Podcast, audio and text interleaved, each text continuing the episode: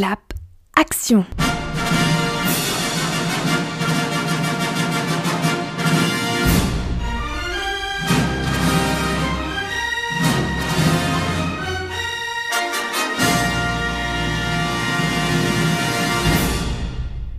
Bienvenue sur Clap Action, le podcast dédié aux amateurs et amatrices de cinéma. Hey, alors aujourd'hui on se retrouve donc pour un nouvel épisode après des mois et des mois d'absence. J'espère que euh, mon retour vous fait plaisir et que je ne vous ai pas trop manqué. Aujourd'hui on se retrouve donc pour parler d'un film que j'aime vraiment beaucoup. Il s'agit de Shutter Island. Euh, et donc le titre du podcast, enfin de cet épisode, c'est L'île au secret, sommes-nous en train de perdre la raison? Vous allez comprendre pourquoi dans la suite de cet épisode. Euh, comme d'habitude, enfin du moins comme maintenant je vais faire, on a une première partie, ça va être sans spoilers, et après on rentrera dans les, euh, dans les secrets un peu du film, où là je vais spoiler un peu plus. Du coup, bah, je vous dirai quand est-ce que je passe à la partie, à la partie spoil. On commence sans plus tarder avec euh, la présentation du film.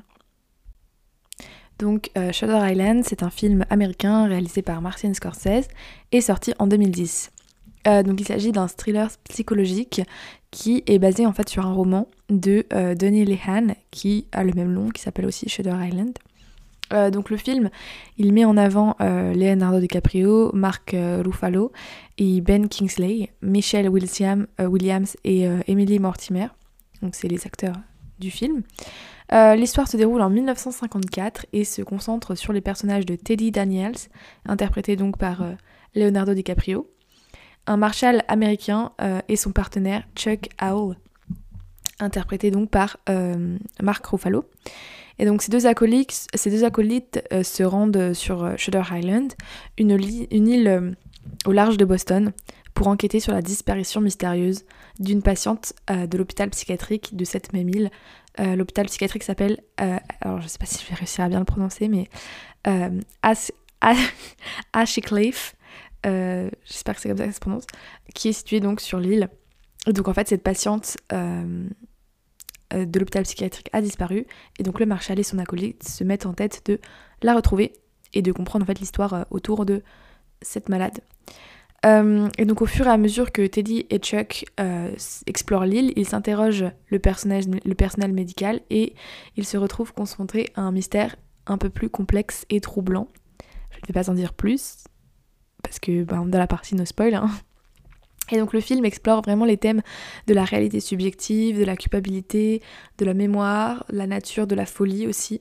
Euh, il est rempli de rebondissements et de retournements de situation qui permet en fait aux spectateurs d'être vraiment tenu en haleine jusqu'à la fin.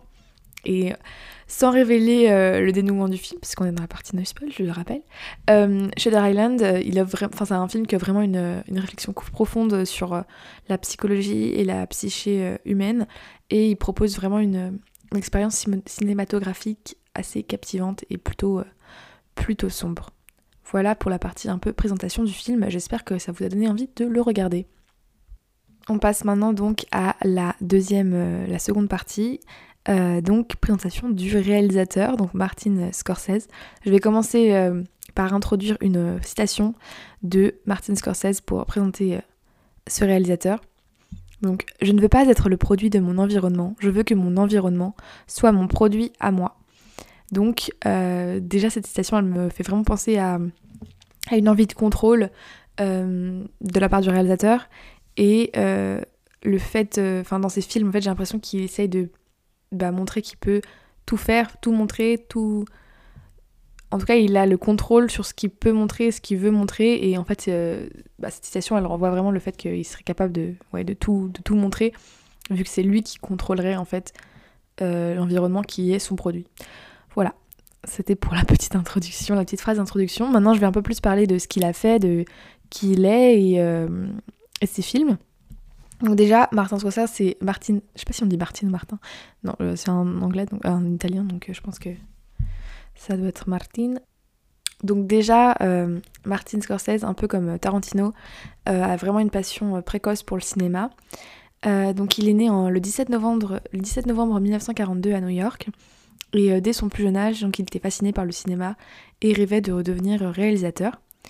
il, a il est vraiment, depuis son très jeune âge, il est dans une famille italo-américaine et donc du coup, il a une, la religion a une grande influence et, c'est vraiment important pour lui ça l'a aidé euh, vraiment à, se construire et, euh, et c'est important, euh, ça fait partie de lui, sa religion. Et même dans ses films, la religion a vraiment une très grande importance parce que par exemple, on a le, le, des films qui explorent vraiment les thèmes religieux et la, culpabilité, notamment La dernière tentation du Christ, ou en anglais The Last Temptation of Christ, qui est sorti en 1988, et Silence en 2016, qui explore vraiment cette, cette dimension-là un peu plus spirituel euh, de, la, euh, de la religion euh, catholique.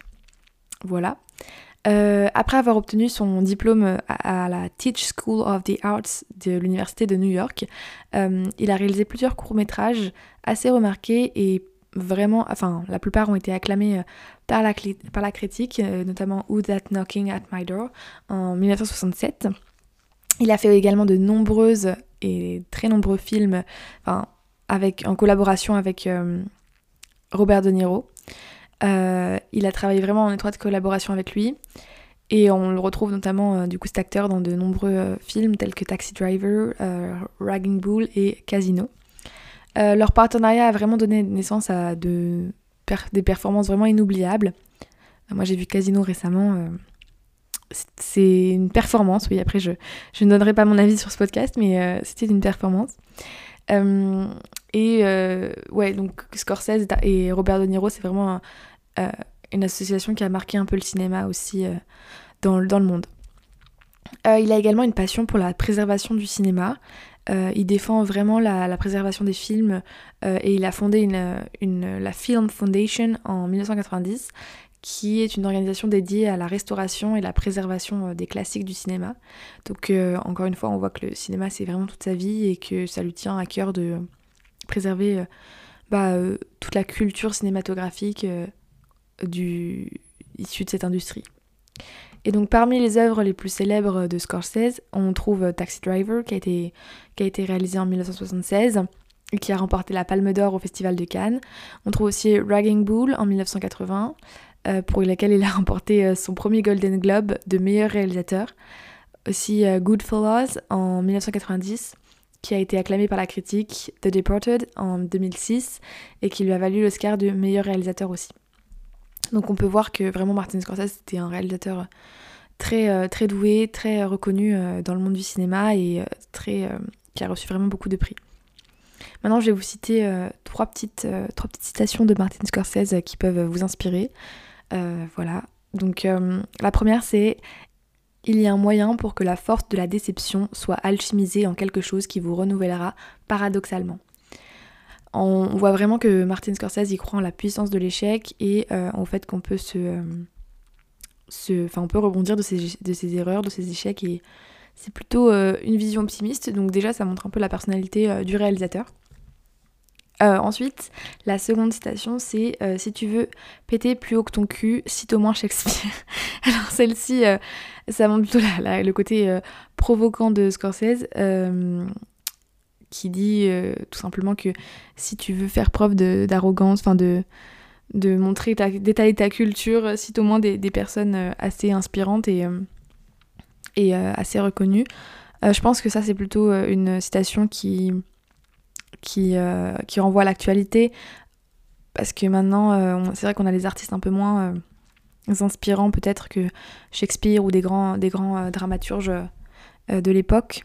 Et donc du coup je pense que c'est une, phrase un peu plus actuelle qui dit euh, que finalement plutôt que citer des, des, personnes un peu moins un peu plus d'actualité j'ai envie de dire parce qu'on est dans une génération où finalement bah n'importe qui peut devenir n'importe quoi.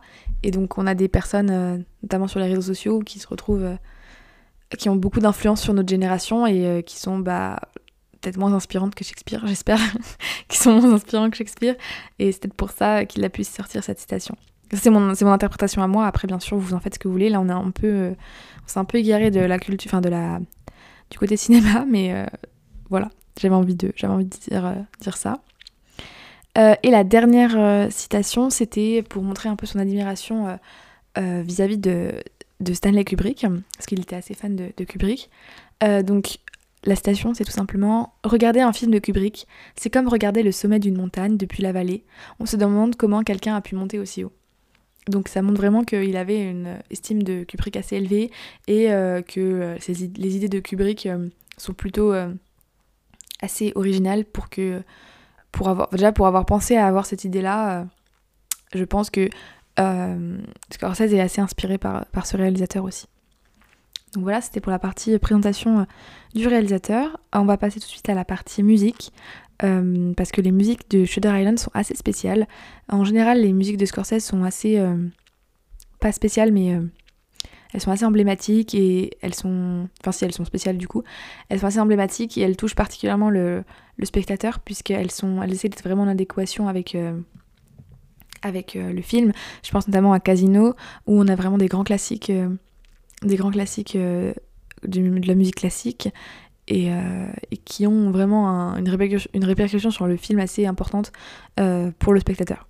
Mais là, on va parler du coup de la musique de Shutter Island. Euh, donc déjà, Scorsese, il faut savoir qu'il a vraiment un amour pour la musique, et la musique joue vraiment un rôle important dans ses films. Il est connu pour sa sélection musicale soignée et sa capacité à intégrer parfaitement la musique dans ses œuvres.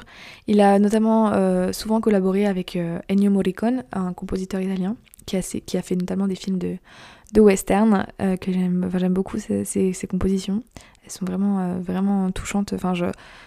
C'est vraiment original je trouve dans les films euh, les musiques d'Ennio Morricone donc j'aime particulièrement ce compositeur et, et, dans Shutter Island du coup la musique a été composée par Robbie Robertson cependant il est important de noter que la bande originale du film comprend de nombreux autres morceaux d'artistes et compositeurs très connus pour créer une atmosphère vraiment angoissante et troublante, un peu en accord avec, euh, enfin un peu, beaucoup en accord avec euh, l'intrigue du film.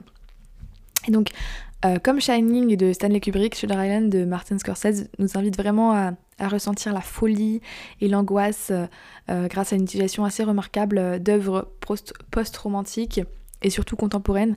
On a notamment des, des, musiques de Gustav Mahler, John Cage ou encore Christophe Panderecki et euh, son implacable troisième symphonie, donc assez connue. Je vais donc vous faire euh, écouter un peu toutes ces musiques-là sans plus tarder et euh, j'espère qu'elles vous mettront mal à l'aise comme elles peuvent mettre mal à l'aise dans le film. C'est parti.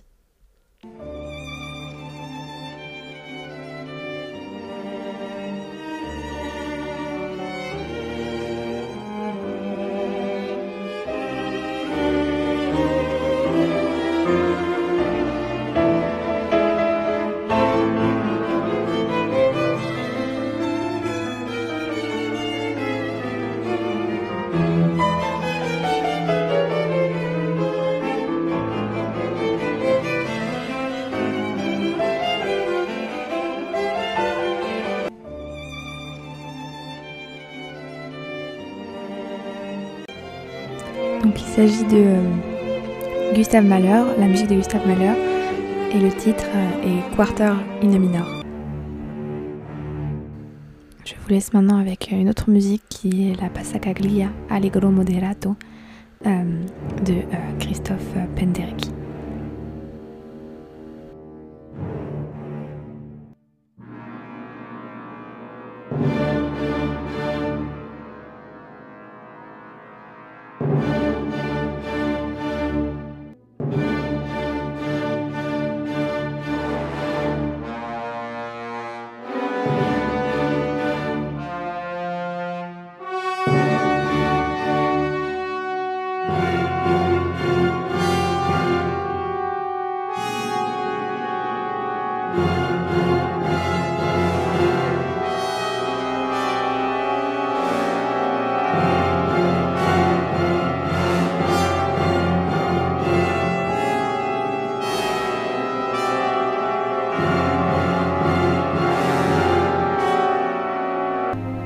Cette minute d'angoisse, je vous laisse avec la musique On the Nature of Daylight de Max Richter.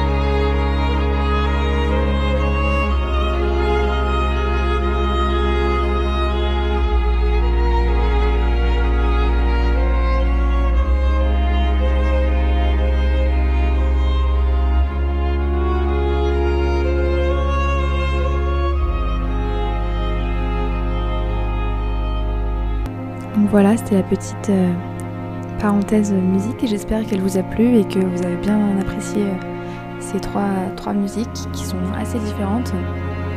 J'avoue euh, que la dernière de Max Richter, elle, contraste vraiment avec les deux autres qui sont plus dans l'ambiance inquiétante, un peu plus dans l'ambiance du film. La dernière, elle donne presque une lueur d'espoir, donc c'est c'est assez je trouve que le contraste est assez beau. Donc euh, je sais pas si vous avez pu écouter, mais euh, la seconde musique, vraiment, euh, je pense que vous avez dû ressentir ça aussi. En tout cas, pour moi, elle semble vraiment dissonante à l'oreille elle nous met mal à l'aise. On a l'impression que c'est une succession de sons qui semblent avertir d'un danger, presque des alarmes ou des cornes de brume. seulement, le spectateur n'arrive pas à voir d'où provient vraiment le danger, que ce soit dans la musique ou dans le film ni quand est-ce qu'il arrivera. Et donc ça met vraiment un, suspense qui est à son paroxysme euh, et un danger finalement qui est... Euh, on sait qu'il est inéluctable, qu'il va forcément arriver, mais, mais imprévisible malgré tout. Et le côté répétitif euh, de la musique, donc la seconde musique de Penderic, Penderic, je vais dire que le, nom de famille parce que sinon je vais... Bah, je crois que c'est juste Christophe en fait, mais son prénom. bref. Euh, oui, donc la musique, la seconde musique répétitive évoque euh, aussi l'enfermement psychologique et le fait que tout tourne euh, en boucle dans la tête, notamment dans la tête de, Teddy, le Marshall, enfin le personnage principal du film.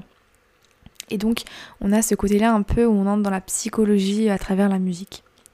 Et mis à part quelques titres de rock, on a une seule œuvre du coup que je vous ai dit qui tranchait radicalement avec les pièces contemporaines de Shutter Island.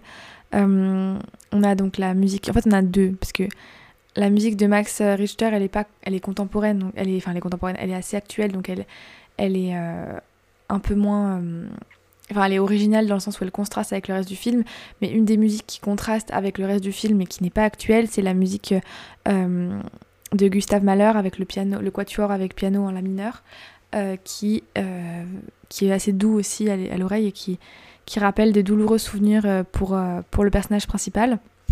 Et d'ailleurs, cette musique est une, une des clés pour euh, percer le mystère de l'île. quand on découvre l'issue, on, on, a cette musique-là qui apparaît dans le film. Donc voilà, c'est la fin de la partie musique. Maintenant, je vais essayer de vous convaincre de pourquoi vous devriez aller voir le film et pourquoi ne pas aller voir le film. Donc tout d'abord, pourquoi voir le film? Bah, C'est la réalisation de Scorsese. C'est quand même un bon réalisateur. Après, je ne valide pas forcément tous ses films, mais, euh, mais je trouve que c'est un bon film de Scorsese. C'est peut-être même mon préféré parmi tous ceux que j'ai vus. Je les ai pas tous vus, donc euh, c'est peut-être pas objectif, mais euh, en tout cas, c'est mon film préféré de Scorsese. on a aussi des performances vraiment, moi je trouve plutôt pas mal de, pas mal même très bien, de Leonardo DiCaprio. On a, on a un film qui est assez original, même si c'est pas un nouveau scénario parce que c'est adapté d'un livre, c'est quand même, je trouve qu'il a été assez bien adapté. Euh, et si vous aimez le suspense, les thrillers, les thrillers euh, psychologiques, euh, le mystère, l'ambiance un peu immersive, un peu sombre, les enquêtes où, où on est un peu en mode Sherlock Holmes, je pense que vous allez bien apprécier ce film et je vous conseille d'ailleurs parce que parce que c'est un très bon film. Après, je ne peux pas vous dire une des autres raisons de pourquoi je vous conseillerais d'aller voir ce film, parce que sinon ça vous spoilerait un peu trop. Mais euh, je vous conseille d'aller voir ce film. Ensuite, pourquoi ne pas aller voir ce film?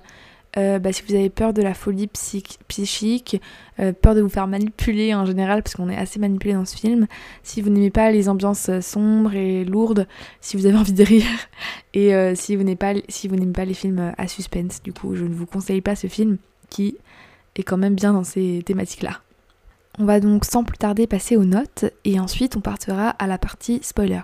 Donc pour les notes, euh, pour les décors et caméras, j'ai mis un 9 sur 10 parce que les décors sont plutôt euh, super bien faits. Il faut savoir que dans le film, il y a beaucoup de, décors qui ont été faits euh, artificiellement, enfin je veux dire avec la technologie. Et je trouve qu'on ne le voit pas trop, donc ça c'est un bon point. C'est pour ça que je mets 9 sur 10.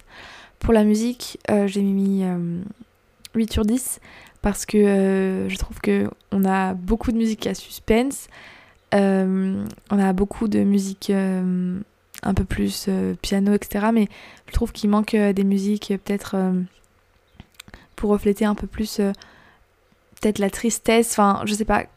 On a beaucoup la mélancolie, la nostalgie, mais on n'a pas des musiques peut-être plus peut-être plus joyeuses en fait aussi, j'aurais préféré. Je ouais, il me manquait un petit truc dans la musique et peut-être aussi que la musique je trouvais un peu trop peut-être trop dans l'ambiance, trop stressante, mais ça du coup c'est mon avis. Après, euh, vous en faites ce que vous voulez. Et euh, donc 8 sur 10. En vrai c'est une bonne note quand même je trouve. Donc voilà. Euh, pour les, jeux d'acteurs, j'ai mis 8,5 pour la performance de Leonardo DiCaprio et Marc Ruffalo. ensuite, pour le scénario, j'ai mis 10 sur 10, même si c'est pas le scénario qui a été fait pour ce film, mais qui a été adapté. C'est un scénario adapté d'un livre. Je mets quand même 10 euh, sur 10 parce que le scénario est assez original. Euh, émotion, je mets 7 sur 10. Pour le plot twist, euh, je mets 10 sur 10, mais je ne vais pas vous dire pourquoi. le fond du film, je mets 8 sur 10. Et la note totale, je mets. Enfin, le fond du film, quand je dis le fond du film, c'est surtout. ça nous apporte des. une ouverture psychologique, une morale, etc. Et là, j'ai mis 8 sur 10 parce qu'à la fin du film, il y a quand même des. des euh, je vous en parlerai juste après, des, des, choses qui nous font réfléchir, mais sinon, dans le fond, j'ai mis 8 sur 10. On a une note totale de 8,6 sur 10, donc c'est plutôt une bonne note pour un film que j'ai vraiment bien aimé, donc c'est cool. On passe maintenant à la partie spoilers. J'espère que vous avez hâte. Et euh, c'est parti. Donc, euh, d'abord, la beauté de Shadow Island, c'est que le film prend une tournure complètement différente pendant euh, le visionnage du film. Et c'est assez étrange euh, parce que c'est assez naturel aussi. Et il y a deux écoles un peu. Il y a ceux qui l'ont visionné deux fois, qui ont, vu, le film deux fois, et ceux qui l'ont vu une fois, ou ceux qui l'ont vu euh, plus de deux fois. Bon, ça c'est partie aussi de ceux qui ont vu deux fois le film. Mais ça change vraiment radicalement la manière dont on perçoit le film. Parce que déjà, le film est rempli d'images, d'insinuations que l'on ne peut pas comprendre si on n'a pas vu la fin du film. Euh, parce qu'on n'a pas encore les réponses aux questions euh, de qui est cette femme qu'on recherche, euh, de tout ça. Et quand on voit la deuxième, une deuxième fois le film, en fait, toutes ces réponses, elles sont, elles deviennent claires en fait. On, comprend des choses qu'on n'avait pas pu comprendre, des moments un peu de gêne, des choses comme ça. on comprend pourquoi elles étaient comme ça. Donc, pour clarifier, on va, je vais donc révéler la, chute du film. Donc, j'espère que vous avez vu le film avant de continuer à écouter cet épisode. Donc, déjà, euh, on pense, avant de, en regardant ce film, qu'on va résoudre tout simplement une petite enquête assez lambda avec deux, marshals au sein d'un hôpital psychiatrique. Mais la question dont tout le monde se pose à la fin du film, c'est est-ce que. Parce que on, perçoit petit à petit qu'en fait c'est le, le personnage principal qui est en fait interné dans cet hôpital psychiatrique et donc c'est lui qui est fou. Mais à la fin du film, cette question persiste est-ce que vraiment ce personnage est-il fou? Euh, Comment on a pu passer nous spectateurs alors qu'on le suit depuis le début du film à côté d'un détail pareil? Qu'est-ce que la folie? Euh, Est-ce que on pourrait tous être fous? C'est pour ça que on a vraiment tous ces questionnements qui apparaissent à la fin du film. Ça nous donne peut-être envie de le revoir une deuxième fois en tout cas, moi, ça m'a donné envie de le voir une deuxième fois. Et euh, c'est pour ça que la, deuxième lecture euh, du film a complètement un, sens différent. Euh, et donc, il est très facile de penser, donc lors du premier visionnage du film, que Teddy Daniels n'est absolument pas fou, qu'il est victime d'une conspiration qui vise à le déstabiliser au sein de cette société. Mais parce qu'en fait, on est, nous spectateurs, on, est manipulés, comme je vous le disais au début du film. Notre, euh, on est empathique euh, envers, euh, envers, envers le personnage principal, on s'attache trop à, ce personnage-là et du coup on n'a pas envie qu'il soit fou et c'est pour ça qu'on ne tombe pas dans ce piège-là de, de penser qu'il est fou. Mais lorsqu'on regarde une seconde fois le film, eh bien on commence à avoir un peu un twist dans notre cerveau, un twist psychologique.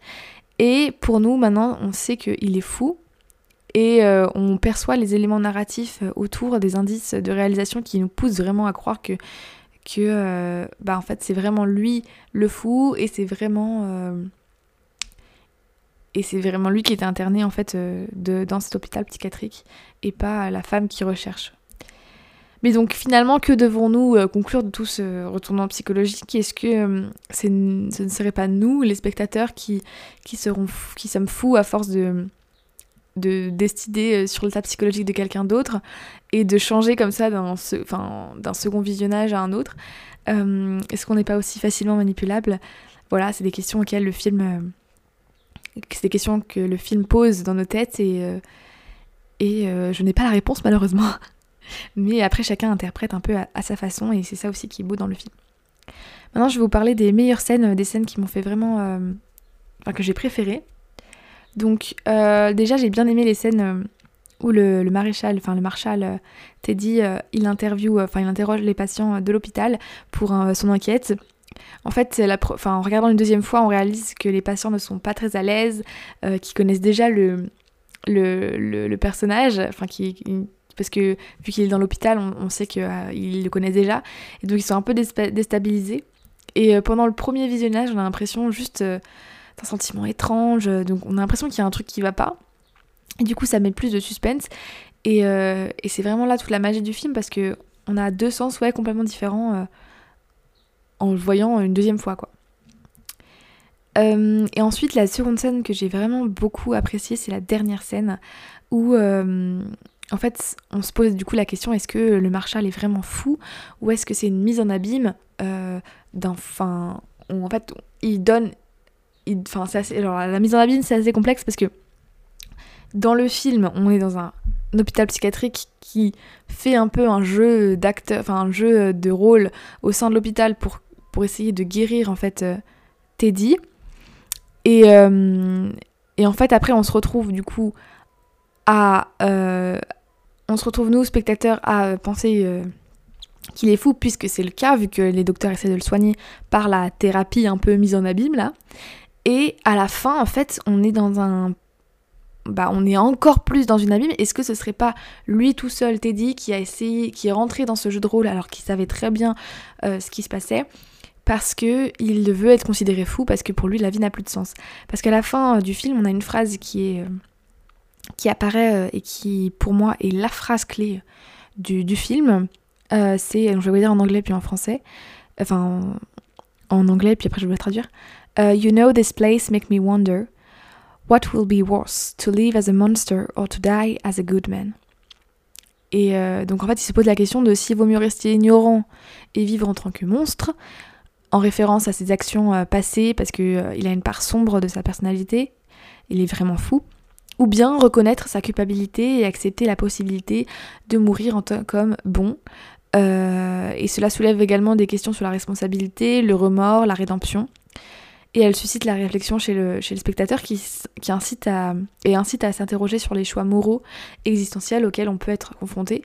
Et c'est pour ça qu'à la fin du film, en fait, on se demande s'il est vraiment fou ou en tout cas du moins s'il est conscient de sa folie puisque il nous dit clairement qu'il préfère mourir en tant que personne bien que mourir en tant que enfin que vivre en tant que monstre et donc euh, on a l'impression que c'est son choix finalement de d'avoir succombé à la folie pour mourir euh, bah, bien en étant quelqu'un de bien donc ça c'était pour mes, scènes préférées mes moments euh, préférés maintenant je vais vous parler des anecdotes du film.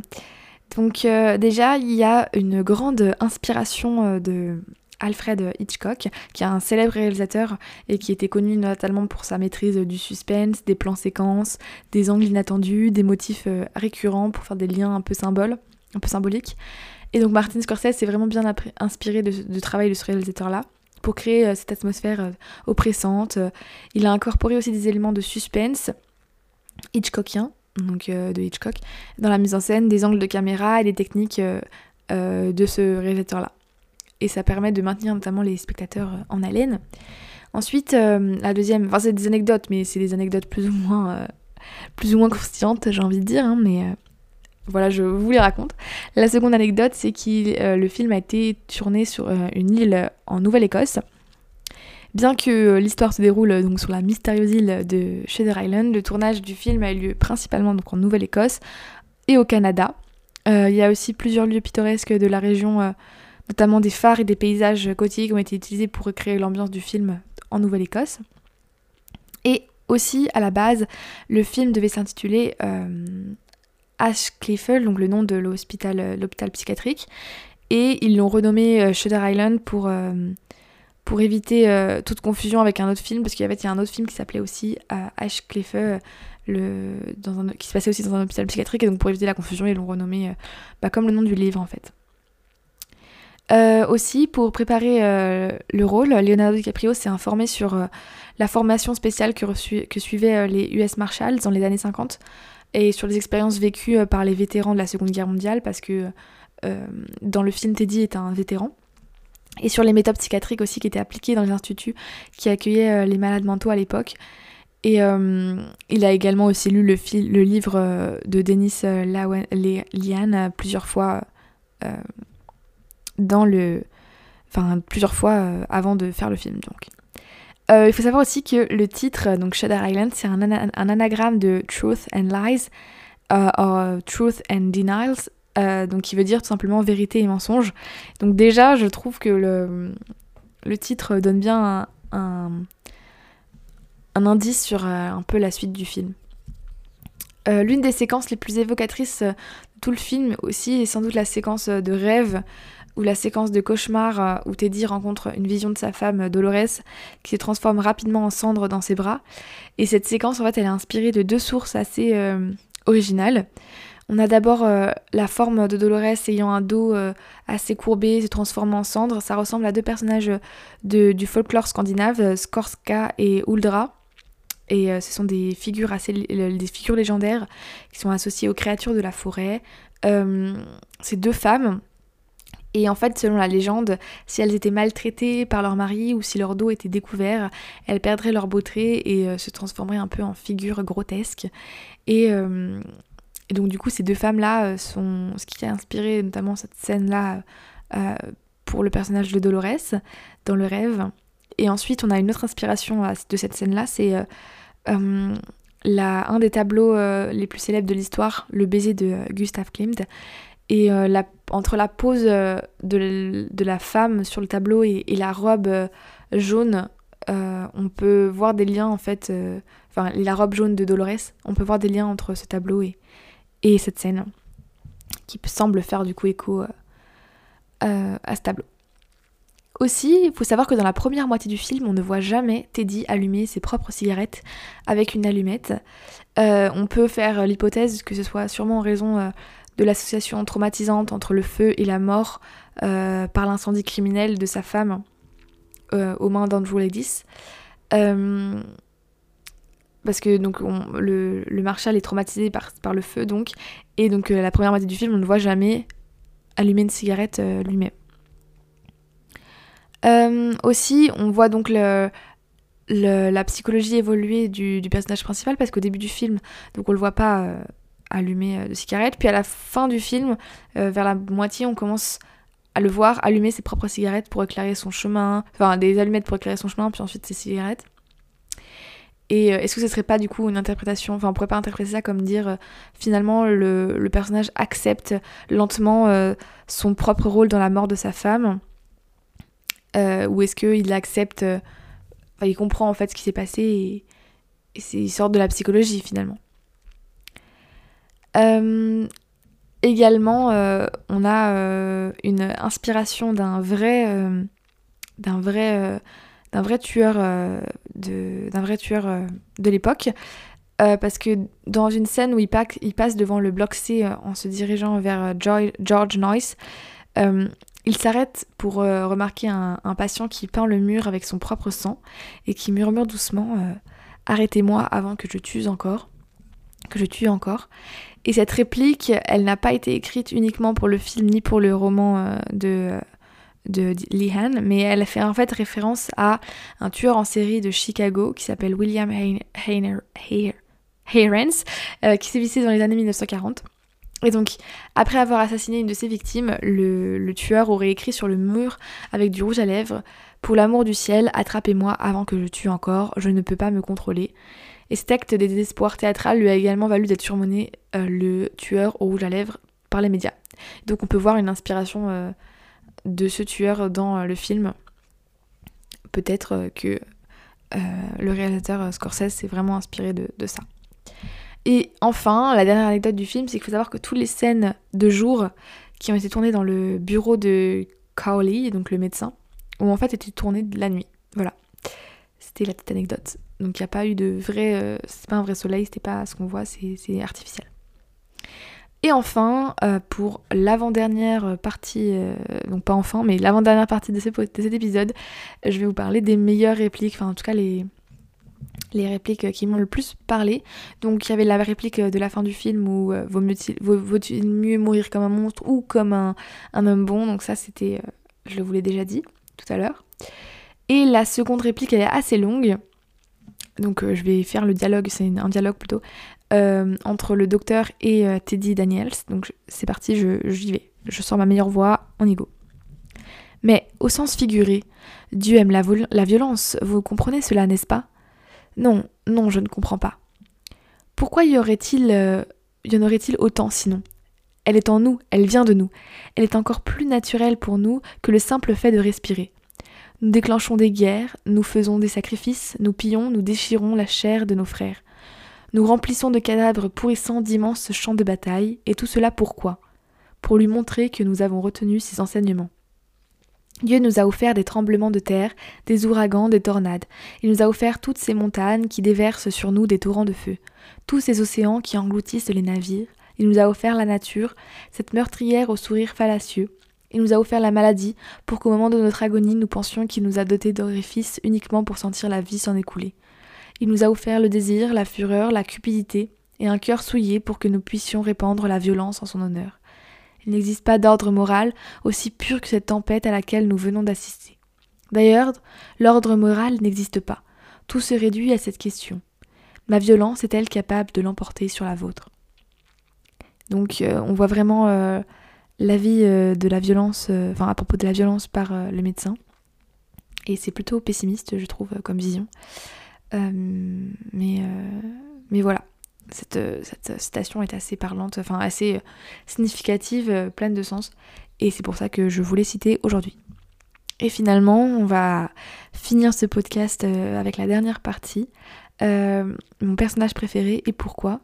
Bah déjà, c'est un peu sans trop de suspense. mon personnage préféré, c'est le Marshall Teddy, car il est insaisissable, attachant, complexe euh, et, c'est interprété par Leonardo DiCaprio, entre autres. voilà, c'est déjà la fin de cet épisode, j'espère qu'il vous a plu. Euh, que vous avez passé du bon temps avec moi, que vous avez euh, peut-être découvert des choses que vous ne connaissiez pas à propos du film.